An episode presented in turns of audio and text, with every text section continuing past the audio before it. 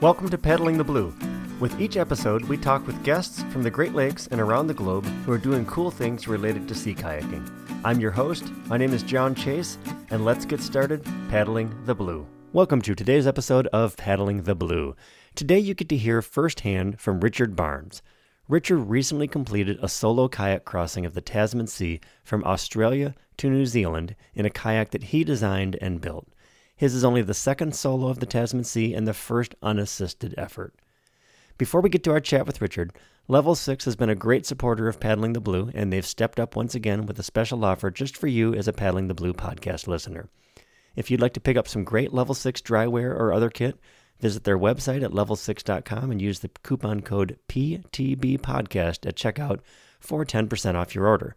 I have a long sleeve and a short sleeve dry top from them as well as a pair of pants, and I love the fit and feel, and they look great. So check it out, level6.com PTB podcast at checkout for your 10% off. Also, if you're not already a subscriber to OnlineSeaKayaking.com, James and Simon keep on delivering great content. Visit OnlineSeaKayaking.com and use the coupon code PTB podcast again at checkout, so PTB podcast, and you'll get 10% off up to 12 months of your subscription investment. So, with that, enjoy today's episode with Richard Barnes. Hello, Richard. Welcome to Paddling the Blue. Hello, John. Nice to be talking. Yes. So, congratulations on your journey. It's it's exciting to be sitting here to be able to say yes, it's happened. Yes. Made it. Exciting to be out of the boat for a, for a little while, but probably excited to get back in the boat. Definitely looking forward to getting back in. There is always the what next. there will be a next. Absolutely, absolutely. So, how did you get your start as a paddler? Uh, so go back 40 years roughly, and the first paddling I did was with scouts, scouts, and then venturers, All right. and just loved it. Fell in love with it, and then really took it up in a big way while I was at university. I'm not sure whether I did more studying or canoeing at university. Well, it certainly led you to great things. Fun things. Yes. So, where did the inspiration for your journey with Blue Moon come from? It, it's it is a bit about finding the what next.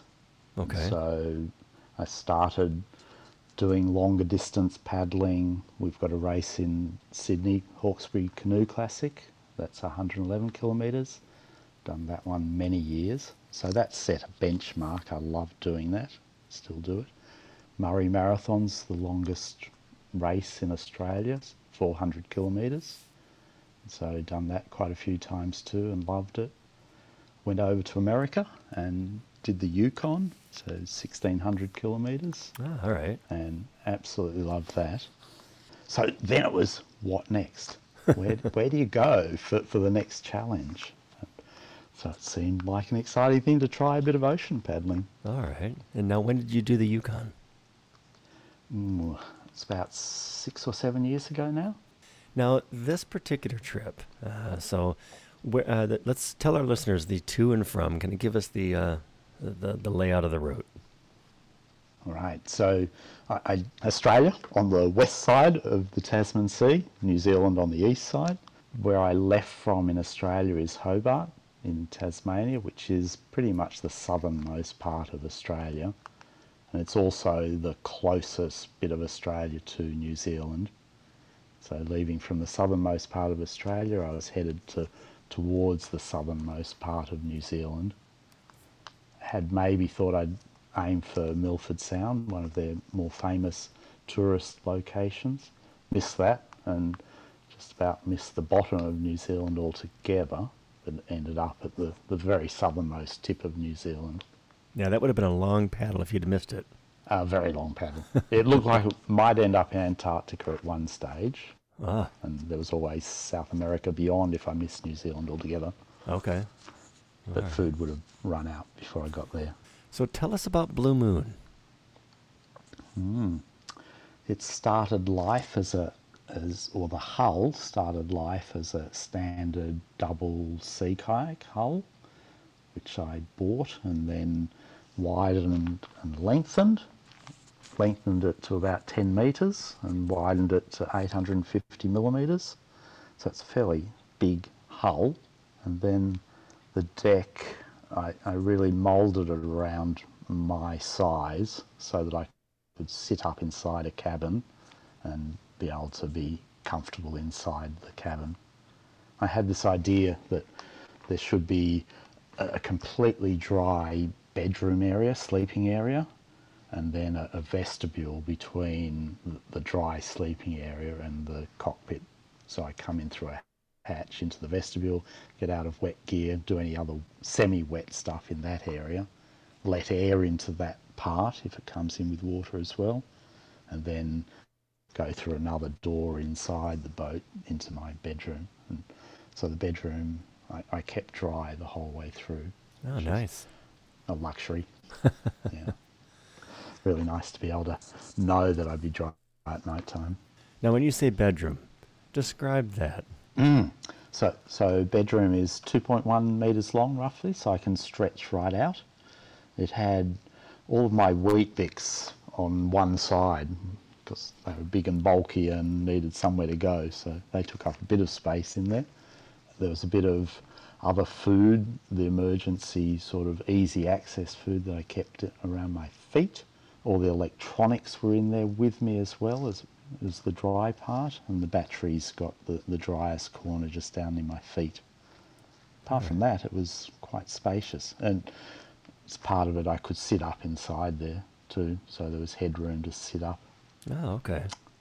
Yeah. So it's not tiny like a like a little coffin. No, no, not at all. Oh, It's wonderful. luxury. Wonderful. It had a window out even. Wow.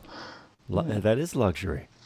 It is, So- and it even it even featured on uh, Airbnb. Someone grabbed a photo of it and put it on Airbnb as a one bedroom tiny room. no takers yet. Ah, okay. So you self-designed the boat. I did.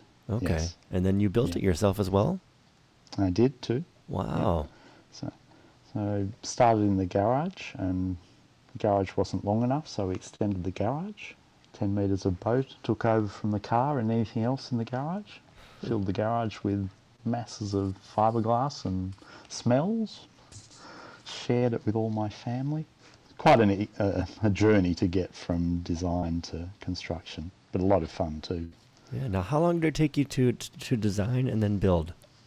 So the, the whole project's about nine years. There was a few years of not much action. There was a prototype along the way where I tried out cabin at the front of the boat and then decided cabin at the back of the boat was better. Then making the boat, the actual boat, took roughly a year. And did you have any prior experience in a boat of this type? Not of this type, no. I have made many other fiberglass boats though. Okay. designed and made canoe polo boats, uh, whitewater boats. Okay. But to make the leap So- to this kind of craft um, is, Mm. is quite a change. Now, how did you how did you learn about what features you'd like to put into the boat? Part of that is that I've, I'm a structural engineer, and so the the strength side of it I sort of understand, even though I don't know how strong waves are. But at least I had a good idea of where the, the weak points were and where to put more fiberglass. Mm-hmm. And then the, the design, talking to lots of the other long distance canoeists, that, that certainly helped. They have, have lots of good ideas.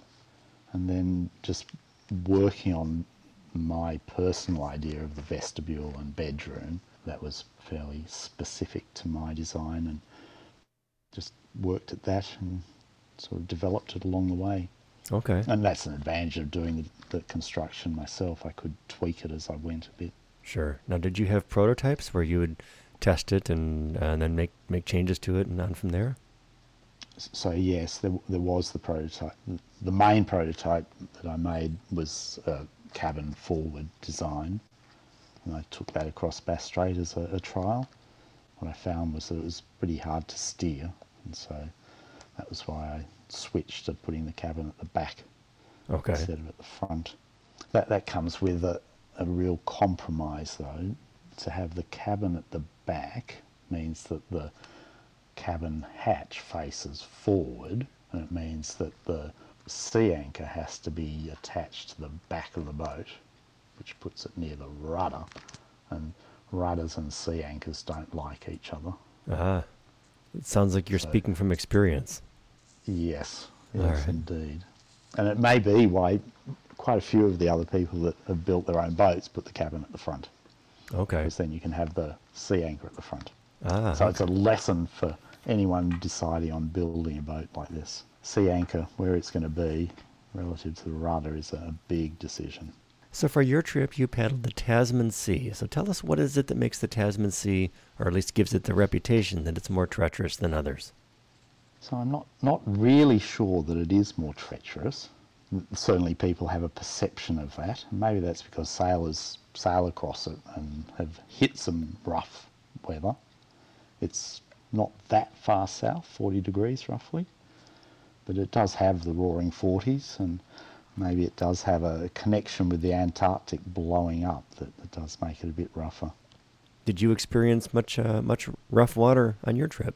No, Oh. no, I think I must have been just super lucky. That's nice. There there was a little bit of rough, but, but certainly nothing that would make you say, well, my life's at super risk here. Yeah, Now this was your second attempt. Tell us about the first.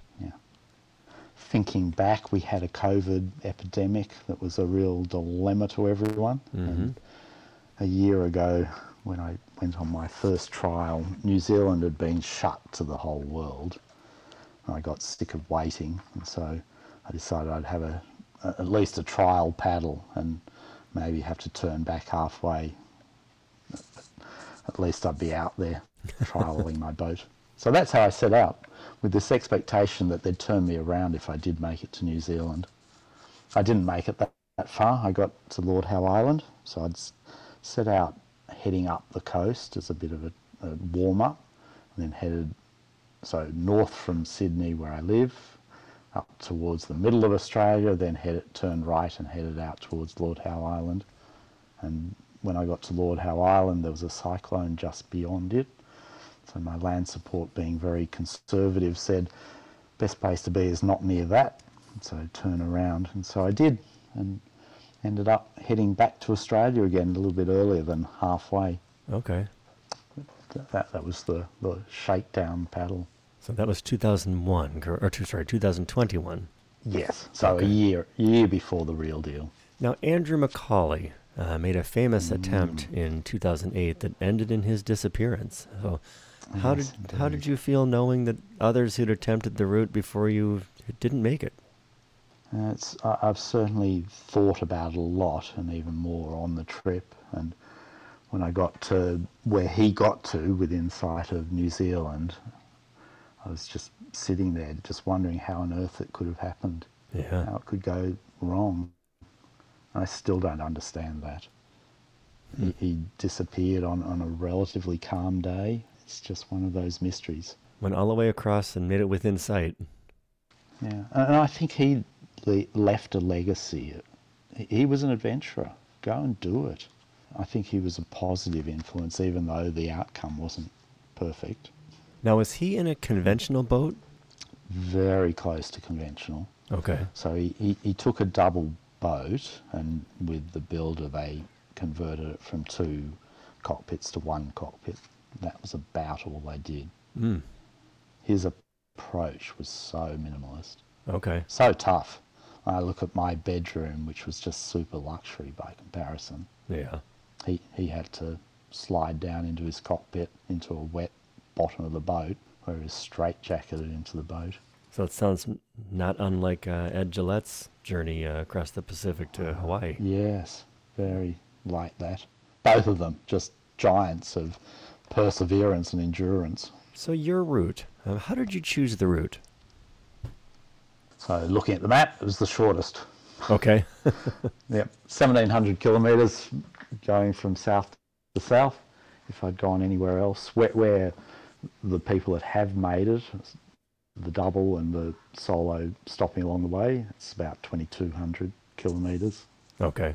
So, so distance on my side, and also down south, the, the wind is tends to be more westerly, and so it's going to blow me there. All right. That was a big bonus.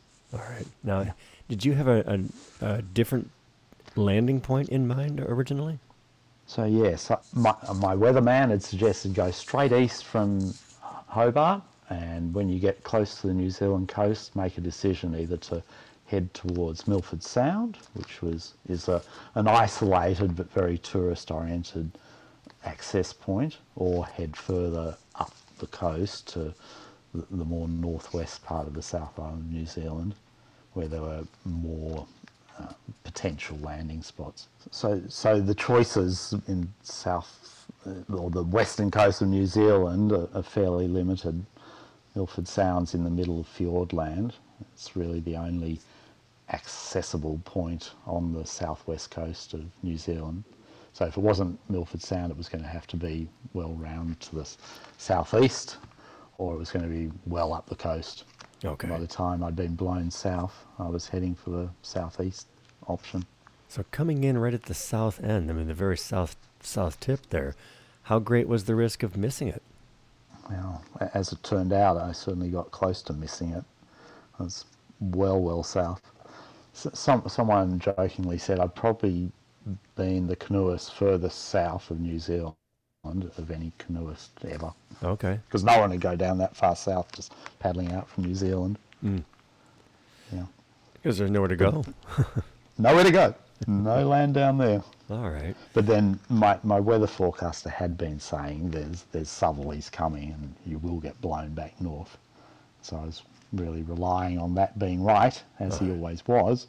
And so I did get blown back up and all went well. All right. So what was the best part of the trip for you?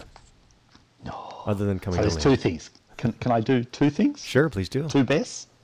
Yeah. So one is one is uh, an encounter with nature. I was paddling along, and then there was this huge bang out to the right, just on a flattish sea. And it turned out to be two fairly large fish animals, and after they'd banged down into the water, they, they just slowly swam around in front of the boat and then started putting on a display just for me. Really? So the, these two, they, they look a bit like a dolphin with a sort of pointy nose, but they're much bigger. So hmm. something about the same size as my boat, about eight or nine metres long, maybe a few tons worth of them. Wow. And they were just showing off to me. So that, that was definitely pretty special. Yeah. And uh, that that's got to be surprising when you suddenly hear this this loud noise, but it sounds like you didn't Oh, see yes. it before you heard it. And no, no, it's just so exciting. I bet. So exciting. So I grabbed my camera. And there's evidence. There's a photo of one of these beautiful things leaping out of the water. Ah. Now, how long did they entertain you? Probably only five minutes. Okay. That five minutes was definitely a highlight. Oh, it sounds like it. Magical. I, I, I found out later that they were beaked whales. Beaked whales. the, the, yeah, the, the porpoise-like snout gets them the, the beaked tag. Okay. What was it that made them made them suddenly decide to give that display for you? Oh, Who knows? Is it just the, the, the playful nature of these things? They saw something else about the same size and just wanted to interact. Maybe it's that wonder of why on earth did they choose me and show off to me that- makes it so special. Yeah. Glad they did. I just don't know. And your second. Uh, That that's a more global sort of thing. Just the, the incredible peacefulness out there. I- sort of related it to everyday life. We, we make all these decisions. We have to fit into society norms and have to be responsible and act responsibly and look after everything else and do all those things all day, every day. And we just don't normally get a chance to just relax, completely relax. And that's what paddling out in the ocean is this complete freedom from responsibility, peacefulness out on the water. I'm sure plenty of other canoeists know that, that amazing peacefulness, and it's just magnified when it's just me and the ocean. yeah. Now, over your 67 days out there, did you come across many other boats? Uh, zero, Zero. Okay. absolutely zero. So no I ships, left Hobart, nothing. No ships, no sightings, no nothing. So I didn't see another human being from leaving Hobart until I was just on the, the coast at about day 64. So 64 days without another human in sight. What is that like? Well, pretty special, that's for sure. And in, in putting together this project and looking at risks, it was certainly one of the things I had on my risk list, what it would be like. Would it be scary to be alone like that? I think I know the answer now is, is no, it's not, but I certainly didn't know that before I left. What goes through your head for 67 days? So a lot of nothing is part of the answer. There's a lot of time to think about not much at all, part of the specialness, the peacefulness. But if a friend had given me uh, laminated copies of some poetry, po- uh, Aussie poetry by Banjo Paterson, and being an engineer, literary things don't come to me too easily, but I, I made it a task to try and memorize some of this beautiful poetry. And so I spent many, many hours trying to remember and then trying to belt out Banjo Paterson poems. Did you talk out loud to yourself? I did, w- with that in particular. Okay. Yelling it out to the birds. So, what was the hardest part of the trip? Hmm. I think the part that created potential problems that might have stopped me getting to the finish. So, on about day 35 ish, I was sleeping at night and a wave capsized the boat. So, that started a string of things going wrong. So, it started with the capsize and then woke up and my sea anchor had disappeared and later in the day, uh, part of my rudder broke. So all three fairly significant things all happening on one day. And while at the time they didn't stop the, the progress, they, they ate into my spares of everything and, and my resolve and reserve. And so all of that at once was, was a pretty tough day. So, how did you overcome that? Uh, like an engineer, think through the problem, try and think up the solutions, come up with some alternatives. I did have a spare sea anchor. I had two spares, smaller ones, and so I strung them together and used the two of them to replace the, the one big one that had disappeared. So that was the solution to that. The rudder break it was I'd, I'd had a restraint system on it so that when I parked at night time, the rudder didn't just clang and flap around on its own. It was the restraint system that broke.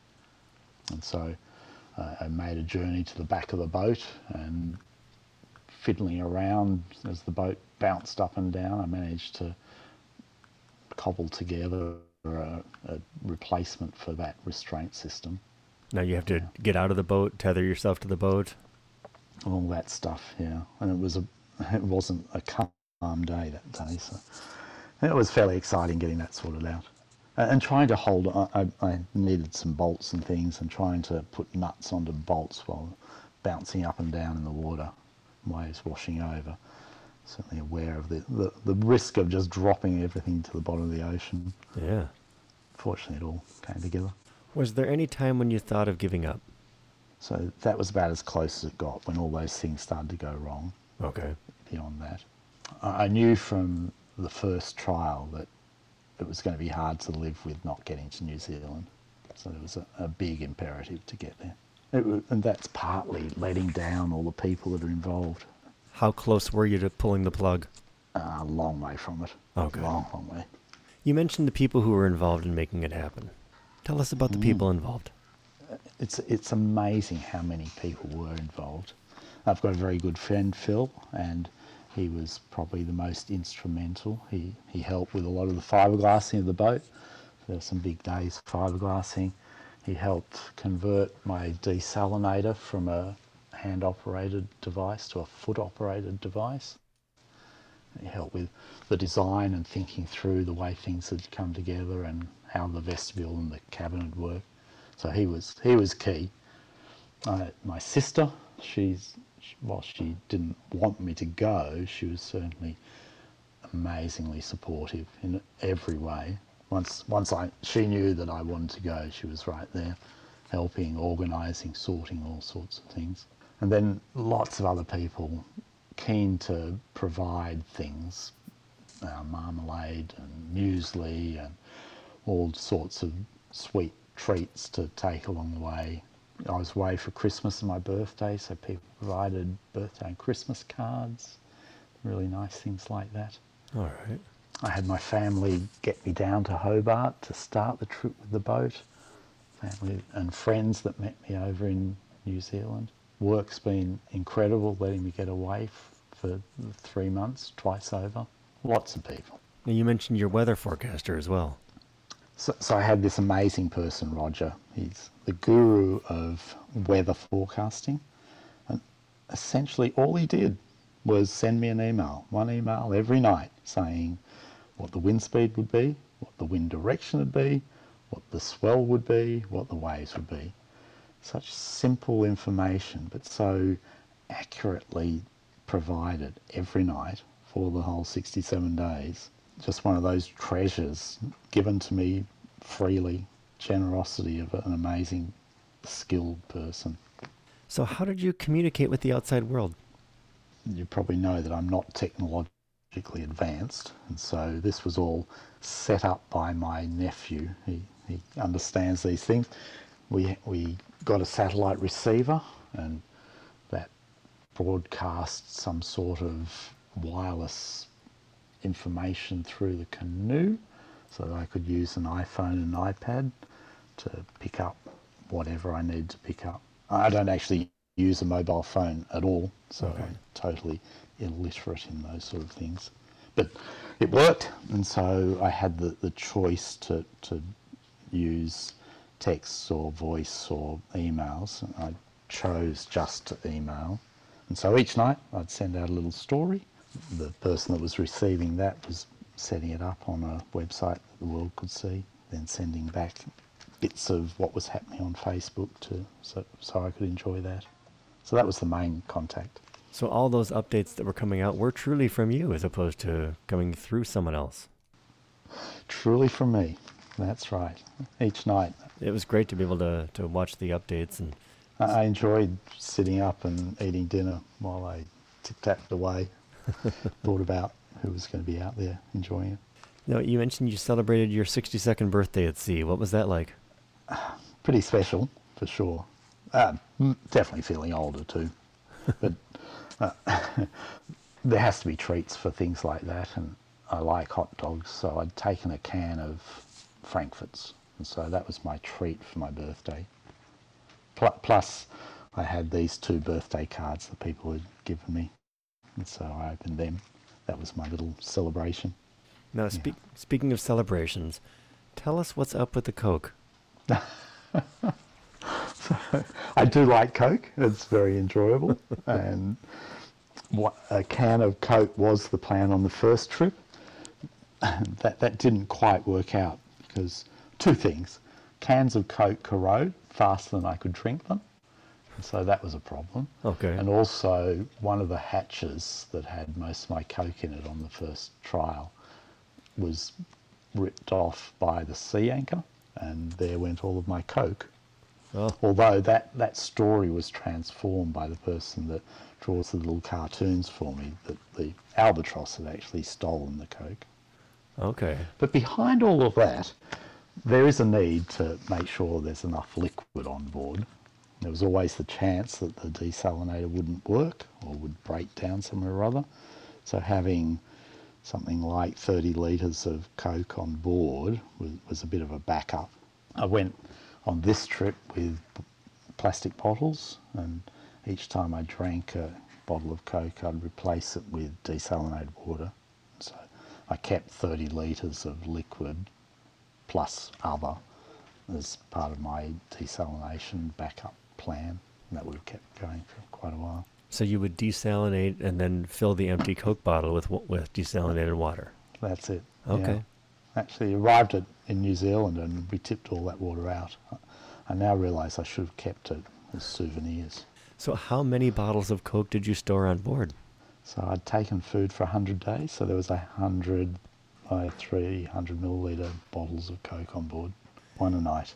And then, in terms of food while you were out there, what was your food of choice? Weet-Bix is, is definitely one of my go-tos. Do you get Weet-Bix in America? We don't. I was just going to ask, what is a Weet-Bix? So it's a, a biscuit-sized squished lump of wheat.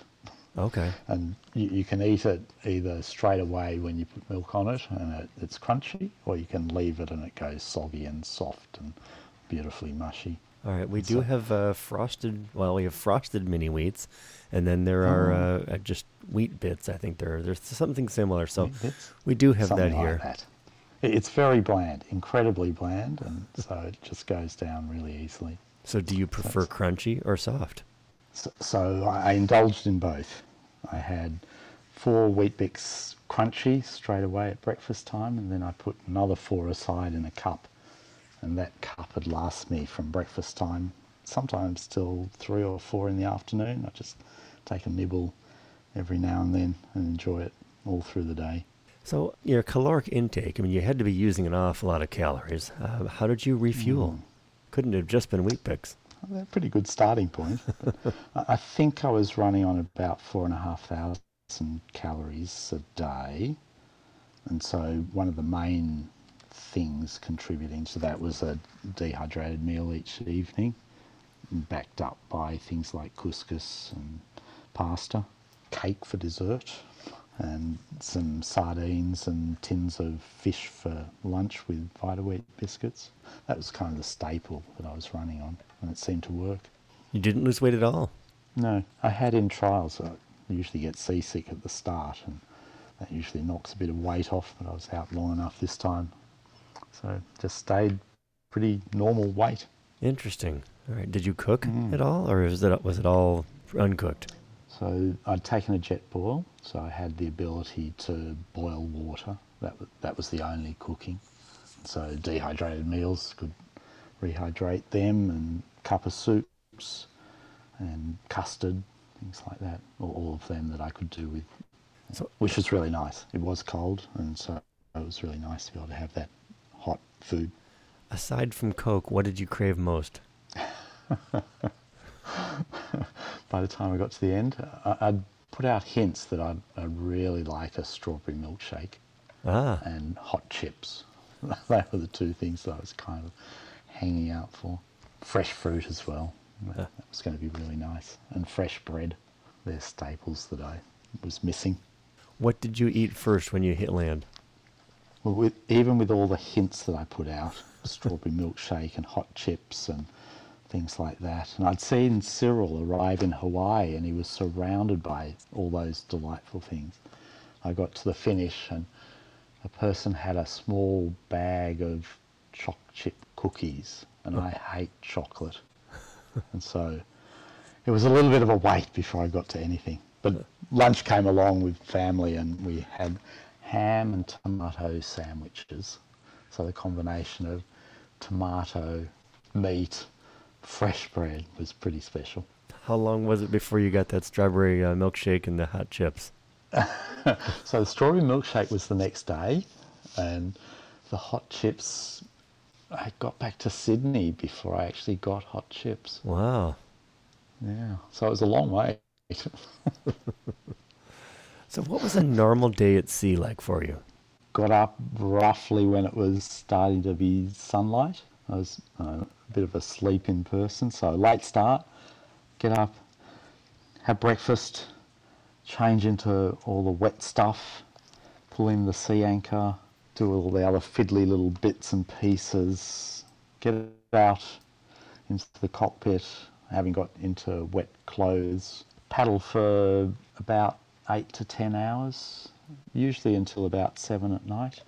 Do the reverse, put out the sea anchor, jump back into the cabin, so usually about eight o'clock into the cabin, eight till about midnight, eating dinner, writing stories, writing my own little log, midnight till sunrise, sleep. That was the day. Over and over Yeah. again, 67 times. Indeed. New and exciting every day. How did you prepare for the trip? So, uh, uh, 40 years of canoeing, is that preparation? All right. Yeah. But is there anything different uh, mentally or physically during that initial lead up point? Yeah, I, I- know other people have said I should have been out canoeing more, training stamina, uh, working up and things, but I paddled for fun, and so I just kept doing the, the fun paddling.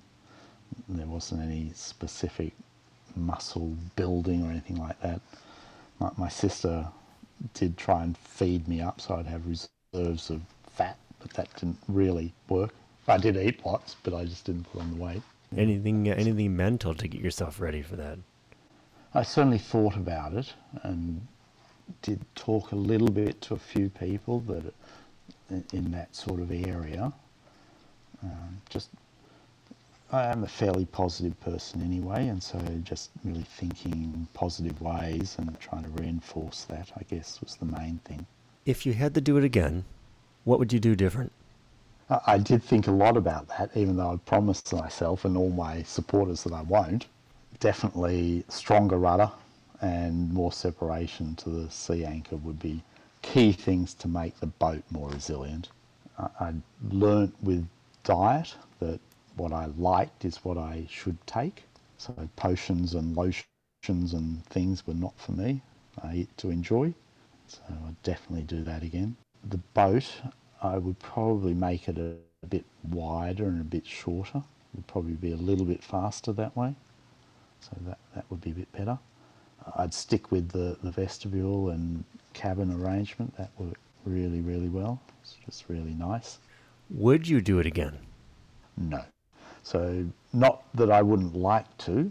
Loved it, and as soon as I'd stepped on shore, I would like to have been out there again. But the trauma it causes to family and the disruption it causes to work and colleagues, it, a pretty selfish outlook on life, and so not fair to do it again. That's part of it. Also, there's just plenty of other exciting canoeing to be done, and so stick more coastal, stick more with other people, where I'll spend future paddling time. So you don't see yourself doing another long open uh, open ocean journey? No, Okay. no. So what is next for you? Short term, I'm off to Mexico in November, so six months away. We're, we're heading to Mexico and to Costa Rica for some whitewater. Nice. I've been part of a, a group from Sydney Uni that, that travel the world whitewater canoeing, and so we're off to more adventure. Longer term, maybe, just maybe, there's a hint of wanting to paddle around Australia, enjoy that coastal 12,000 kilometre trip. So you've always got the coast right uh, coast nearby. Indeed, yes. Lovely. I live on the coast and love it. I can look out at the ocean and see the ocean calling. Where can people learn more about you and your trip? So there's a, a Facebook site, Blue Moon, uh, named after my canoe. That's one place. There's also the canoe club that I paddle with each week, Lane Cove River Kayakers. They've got a website and the information's all on there. Ian Renford was the person that received all the stories I was writing and then put them up on the website and on Facebook and did just an amazing job sharing the story as I went along the way. And so that's all, all there, that website, Lane Cove River Kayakers and Facebook Blue Moon. Now, Lane Cove River Kayakers. Uh, would you consider yourself more of a river kayaker or more of an ocean kayaker? I'd like to think of myself as an all sorts. Not brilliant at any of them, but loving them all. Well, you've certainly uh, proven yourself on the ocean, no question. Perseverance, maybe. but I'd encourage everyone to be out there because it is just so beautiful, so peaceful. Well, we will definitely get links to the Facebook site and to Lane Cove River Kayakers out in our show notes so folks can follow along with that and, and see more about the Thanks, John. journey. Yeah. So, one final question for you, and that is who else would you like to hear as a future guest on Paddling the Blue? So there, there's a lady that's been out on the ocean same time as me, but way longer. She headed out from America back in August and she's headed for Australia in a rowing boat. Her name's Michelle Lee. I think she'd be a, a great candidate.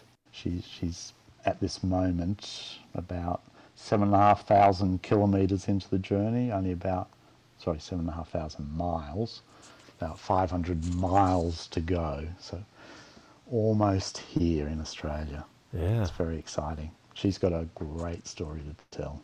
I've been following her story as well. So uh, you're right. She's Oh, she's getting close.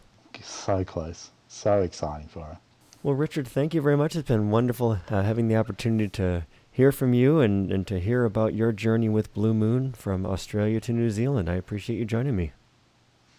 Great. I I hope it encourages other people to get out there and follow their dreams and adventures. Well, you've certainly done that. So thank you. Good on you. If you want to be a stronger and more efficient paddler, Power to the Paddle is packed with fitness guidance and complete descriptions, along with photos of more than 50 exercises to improve your abilities and enjoy your time on the water. The concept and exercises in this book have helped me become a better paddler, and they can make a difference for you too.